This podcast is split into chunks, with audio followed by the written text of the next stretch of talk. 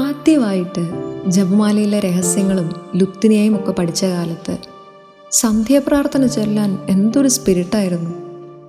പക്ഷേ ഉറക്കത്തിൽ നിന്ന് വിളിച്ചെണീപ്പിച്ചാലും തെറ്റാതെ ചൊല്ലാൻ പാകത്തിന് ഇത് ഹൃദയസ്ഥമായി തുടങ്ങിയപ്പോഴേക്കും സന്ധ്യാപ്രാർത്ഥന മടുപ്പുള്ളൊരു കാര്യമായി തുടങ്ങി. ഇപ്പോഴും നമ്മളിൽ പലർക്കും വല്ലാതെ ബോറടിപ്പിക്കുന്ന ഒരു പരിപാടിയായി കുടുംബ പ്രാർത്ഥന തോന്നാറില്ലേ?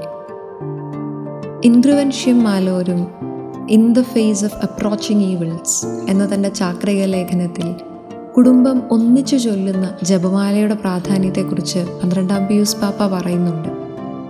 കുടുംബം ഒന്നിച്ച എന്ന് പറയുമ്പോൾ കുടുംബത്തിൽ നിന്ന് അകന്നിരിക്കുന്നവരും മരണമടഞ്ഞവരുമായ സകലരും ആത്മാവിൽ ഒന്നു ചേരുന്ന സ്നേഹത്തിൽ ഒന്നാകുന്ന ഈ സമയം.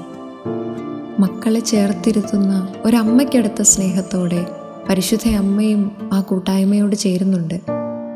കുടുംബ സമാധാനവും ഐക്യവും ആ കുടുംബത്തിലേക്ക് അമ്മ തന്റെ പുത്രനിൽ നിന്ന് വാങ്ങിത്തരും. പക്ഷേ അനുഗ്രഹത്തിന്റെ ഉറപ്പുള്ള ഒരു വൺ വേ ഡീലൊന്നും അല്ല കേട്ടോ ഇത്. പാപ്പ കൂട്ടിച്ചേർക്കുന്നത് ഇങ്ങനെയാ. ദിവ്യരഹസ്യങ്ങളുടെ നിരന്തരമായ ധ്യാനം ജോസഫിന്റെയും മേരിയുടെയും മാതൃകയിൽ ജീവിക്കാൻ മുതിർന്നവരെയും വിശ്വാസത്തിന്റെ ആദ്യ പാഠങ്ങൾ പകർന്നു നൽകുക വഴി ക്രിസ്തു സ്നേഹത്തിൽ ആഴപ്പെടാൻ കുഞ്ഞുങ്ങളെയും സഹായിക്കുന്നു.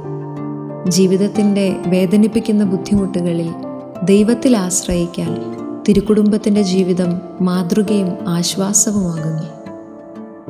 മടിക്കും ബോറടിക്കുമൊക്കെ അപ്പുറം കുടുംബം ഒന്നിച്ചു ചേരുന്ന ആ ഇത്തിരി നേരത്തിന്റെ മഹത്വം മനസ്സിലാക്കാൻ നമുക്കൊന്ന് ശ്രമിച്ചാലോ? വെറുതെ ചൊല്ലിവിടാതെ ഈ രഹസ്യങ്ങളെ ഒരുമിച്ചിരുന്ന് ഒന്ന് ധ്യാനിക്കാനും നമ്മുടെ കുടുംബത്തിന്റെ സങ്കടങ്ങൾക്കും പ്രശ്നങ്ങൾക്കും സമാധാനക്കേടുകൾക്കും ഒരു ഉത്തരം ഈ പ്രാർത്ഥനയിലൊന്ന് കണ്ടെത്താനും ശ്രമിച്ചാലോ ഇവിടുന്ന് ലഭിക്കുന്ന കരുത്തിൽ സ്നേഹമുള്ള ഒരു കുടുംബജീവിതം നയിക്കാൻ നമുക്ക് സാധിക്കട്ടെ